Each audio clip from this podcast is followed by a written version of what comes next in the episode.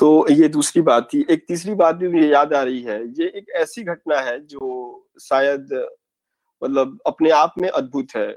संस्मरण तो हम सबके ही जीवन में प्रतिदिन होते रहते हैं, बहुत सारे होते हैं। लेकिन ये वाली घटना बहुत ही विशेष और अद्भुत है मेरे जीवन की। इसके लिए मैं आपको ले चलता हूँ बनारस और स्वर्वेद महामंदिर धाम में। ये घटना है 2014 की और ये समय था वार्षिकोत्सव 2014 का। तो हमारे यहाँ से जितने भी पुरुष वर्ग के लोग आने थे प्रोग्राम में आ, मेरे पिताजी भी और बाकी सारे पुरुष लोग वो थोड़े पहले आ गए थे। सेवा को लेकर कुछ आश्रम पे संत प्रवर की का आदेश था निर्देश था कि कुछ मीटिंग भी होने वाला है तो वो थोड़े पहले आ गए थे। और मेरे साथ अधिकांश वृद्ध लोग और महिलाएँ कुछ बच्चे करीब इनकी संख्या चालीस पचास रही होगी इन सबको मुझे लेके प्रोग्राम वाले दिन पहुँचना था। आश्रम पर स्वर्वेद महामंदिर धाम पर जहाँ प्रोग्राम और यज्ञ हवन सब हो रहा था। हम सबने रात में अपने यहाँ से ट्रेन लिया ओवरनाइट जर्नी थी। और जो भी लोग हम सब में से, लगभग सभी लोग स्वर्वेद महामंदिर गए ही होंगे। सबको ये ध्यान होगा कि स्वर्वेद महामंदिर के पीछे से एक रेलवे की लाइन जाती है। तो हमारी ट्रेन भी उसी लाइन से होके जानी थी। तो स्टेशन तो कोई है नहीं वहाँ। तो वो ट्रेन जो भी जाती है, वो सीधे बनारस जाकर रुकती है। बनारस में वहाँ पे उसका स्टॉपेज था। तो इतनी सारी महिलाओं और वृद्ध लोगों को बनारस ले जाकर और फिर वहाँ से बहुत सारा खर्च करके टेंपू या बस से वापस लेके आने में ये खर्चीला तो था ही। साथ साथ बड़ा समय भी लगने वाला था। तो मुझे ऐसा मौका मिला कि मैंने ट्रेन के ड्राइवर से बात किया कि मेरे साथ देखिए, हम लोग स्वामी जी के प्रोग्राम में जा रहे हैं और मेरे साथ बहुत सारे वृद्ध और महिलाएँ हैं। अगर आप प्रोग्राम वाले जगह पे जो मंदिर दिखता है रेलवे लाइन के पास से, वहाँ अगर रोक दीजिए तो बड़ी दया होगी, बड़ी कृपा होगी। तो सज्जन व्यक्ति थे ड्राइवर साहब ट्रेन के, उन्होंने ट्रेन को वहाँ रोक दिया। जब जब हम लोग वहाँ पहुँचे सुबह सुबह का समय था करीब आठ या साढ़े आठ हो रहे होंगे, नौ बज रहा होगा तो उन्होंने गाड़ी को वहाँ रोक दी और हॉर्न बजाई। हम सब लोग पहले से तैयार थे और सारे लोग धीरे धीरे करके एक एक दो चार मिनट में उतर गए। मैंने सबको सारे लोगों को काउंट किया, बच्चों को, महिलाओं को सबको काउंट किया, फिर सबके सामान की गिनती हुई, सब कुछ ठीक था। फिर ड्राइवर साहब ने हॉर्न बजा के हमारा कंफर्मेशन लिया कि अब मैं जा सकता हूँ कि नहीं। मैंने उनको हाथ हिलाकर और प्रणाम करके उनको थैंक यू बोला, उनको बोला कि ठीक है, आप चले जाइए अब। जब हम लोग अब आश्रम की तरफ़, आश्रम वहाँ से जस्ट वॉकिंग डिस्टेंस है, वहाँ से चल के आप एक, दो, चार मिनट में मतलब मुश्किल से पाँच, दस मिनट में आप पहुँच सकते हैं वहाँ से चलकर। तो जब सब लोग अब तैयार होने लगे चलने के लिए, तब मुझे कुछ हल्का हल्का सा महसूस हुआ और तब मुझे याद आया कि मेरा जो लैपटॉप बैग था जो लोग अपने पीठ पे रखते हैं, टांगे रहते हैं तो उस लैपटॉप बैग में, जिसमें मेरा लैपटॉप था एक बहुत ही महँगा कैमरा था और उसी दिन मेरी फ़्लाइट की टिकट थी बनारस से बैंगलोर की तो फ़्लाइट का टिकट था, मेरे, मेरा जो वॉलेट था, पर्स था मनी बैग वो उसी में था, उसमें अच्छे खासे रुपए थे। मेरा सारा क्रेडिट कार्ड सारे उसमें आईडी कार्ड्स और सब कुछ उसी में था। मतलब मेरे पास, मेरे मोबाइल फ़ोन के अलावा और कुछ नहीं था। मतलब एक रुपया तक नहीं था पॉकेट में। तो मेरी माता जी साथ थी, मैंने और थोड़ी घबराहट हुई और इंसान की तो प्रवृत्ति है कि अपना एक सुई भी अगर खोता है तो हम घबरा जाते हैं। घबराहट थोड़ी हुई, थोड़ी चिंता भी हुई। लेकिन थोड़ा देर बाद मैं संभल गया कि बस ये जाना था, इतना बड़ा लॉस होना था। हो ही गया क्योंकि वो ट्रेन जो है वो अगले 20-25 मिनट में बनारस पहुँच जानी थी और उसके बाद उसको आगे भी जाना था। तो कोई भी ऐसी आ, ऐसा कोई भी मतलब रास्ता नहीं था जिससे मैं ट्रेन में पहले से पहुँच सकूँ या उस मतलब अपने बैग को वापस पा सकूँ। मतलब वो लगभग ही इम्पॉसिबल लग रहा था। संभव नहीं था कि ऐसा हो पाए वो बैग मुझे मिल पाएगा। तो मेरे पिताजी को मैंने वहीं से फ़ोन किया कि, पापा जी, ऐसा ऐसा हो गया है, बैग ट्रेन में ही छूट गया है। तो उन्होंने कहा कि, अब कर क्या सकते हैं? जाना था, चलो। उन्होंने थोड़ा ढाढ़स बंधाया कि, जाना था, चला गया। फिर भी मेरे हिसाब से एक बार स्टेशन बनारस जाना चाहिए। मैंने कहा, ट्रेन तो पंद्रह बीस मिनट में वहाँ पहुँच जाएगी और यहाँ से बनारस जाने में ना यहाँ रोड है, ना कोई साधन है। लगभग लाइन पर चलकर ही बहुत दूर जाना पड़ेगा ट्रेन, आई मीन रेल पर।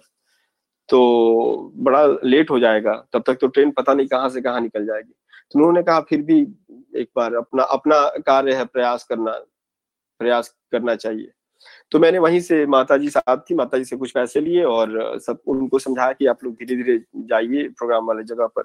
और मैं वहाँ से रेलवे लाइन पे थोड़ा दूर चला तो रोड आ गया। करीब पंद्रह बीस मिनट बाद, फिर रोड के बाद तब वहाँ पे मतलब कोई उस समय गाड़ी नहीं थी। तो एक मोटरसाइकिल वाले भाई साहब मिल गए। उनसे थोड़ी दूर के लिए लिफ्ट लिया। फिर उन्होंने आगे छोड़ दिया, वहाँ से एक ऑटो में लिफ्ट लिया। फिर ऐसे बहुत समय लग गया मुझे। लगातार मतलब बाधाएँ आ ही रही थी।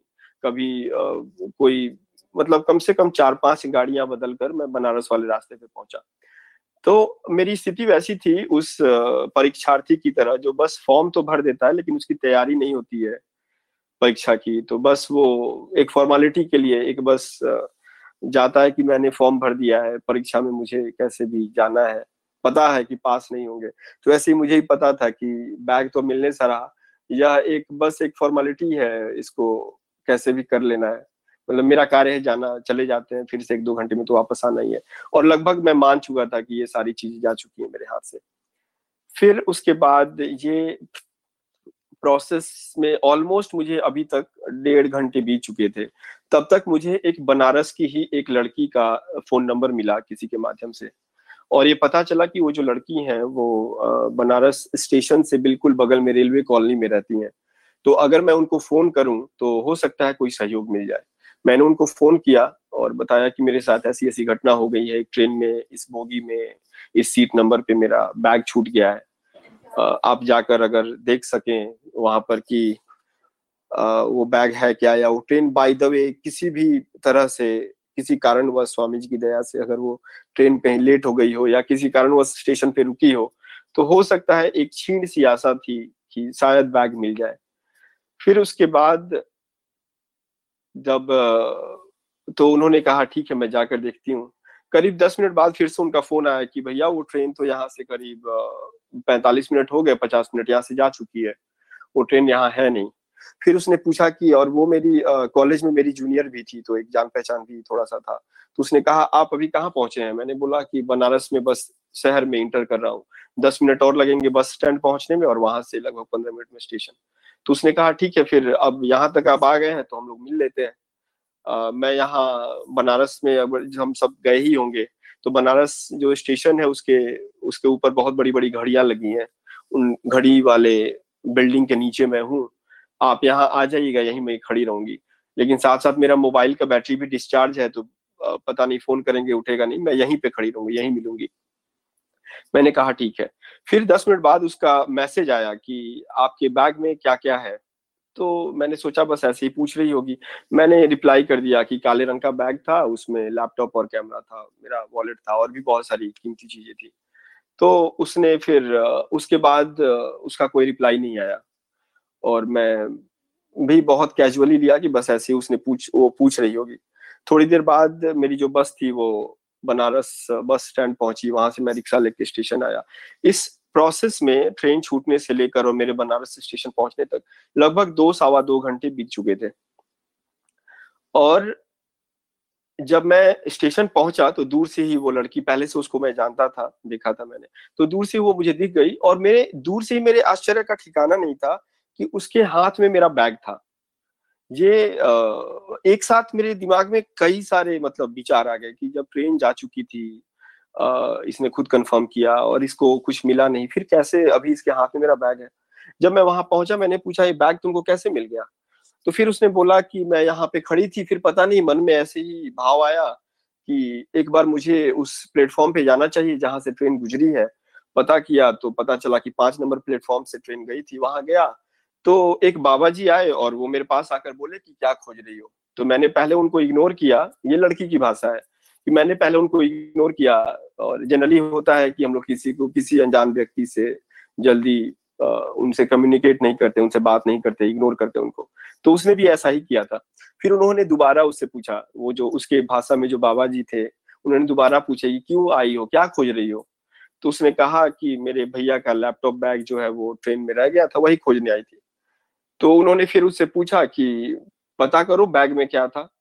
तब उसने मुझे मैसेज किया था कि बै, आपके बैग में क्या था? मैंने उसको बता दिया था कि ये चीज़ ये जानने के बाद वो बाबा जी ने उसके भाषा में जो बाबा जी थे उसको बैग दे दिया और बोला कि मैं ये बैग देने ही जा रहा था। तुम दे देना।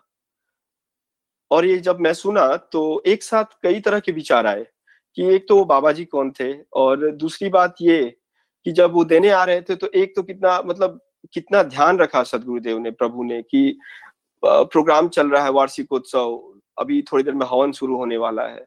और यहाँ एक छोटे से शिष्य के लिए एक छोटा सा काम जो बैग लेने का है, वो बैग उनके माध्यम मतलब ये कार्य उनके माध्यम से हो रहा है। और एक दुख भी था कि अगर वो दर्शन, वो बैग मुझे ही मिलना था तो दर्शन मुझे भी हो सकता था। फिर मेरे अंदर एक ख्याल आया कि मैंने उससे पूछा, बाबा जी, वो कैसे दिखते थे? तो उसने कहा कि लंबे थे वाइट कपड़ा पहने थे, उजला श्वेत वस्त्र था, ऊपर से नीचे तक, हल्की दाढ़ी थी। और थोड़े बूढ़े थे, हाथ में एक लाठी भी था, एक बड़ा सा झोला था।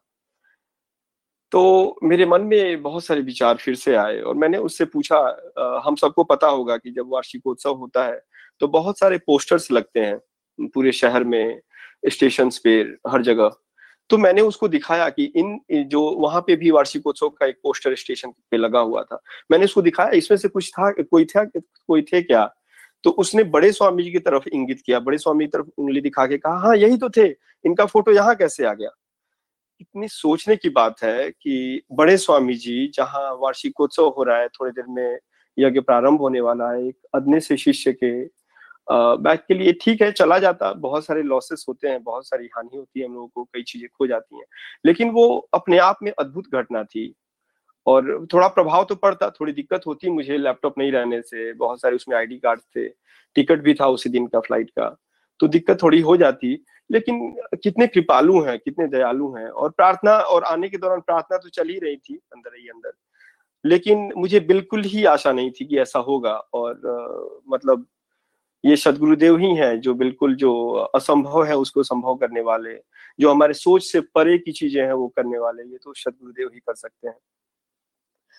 ये सारी अद्भुत घटनाएँ, ऐसा नहीं है कि सिर्फ़ मेरे ही जीवन में हुई है। सदगुरु प्रभु के हर एक शिष्य भक्त के जीवन में ऐसे, उनका जीवन मुझे विश्वास है कि ऐसे संस्मरणों से भरा पड़ा है।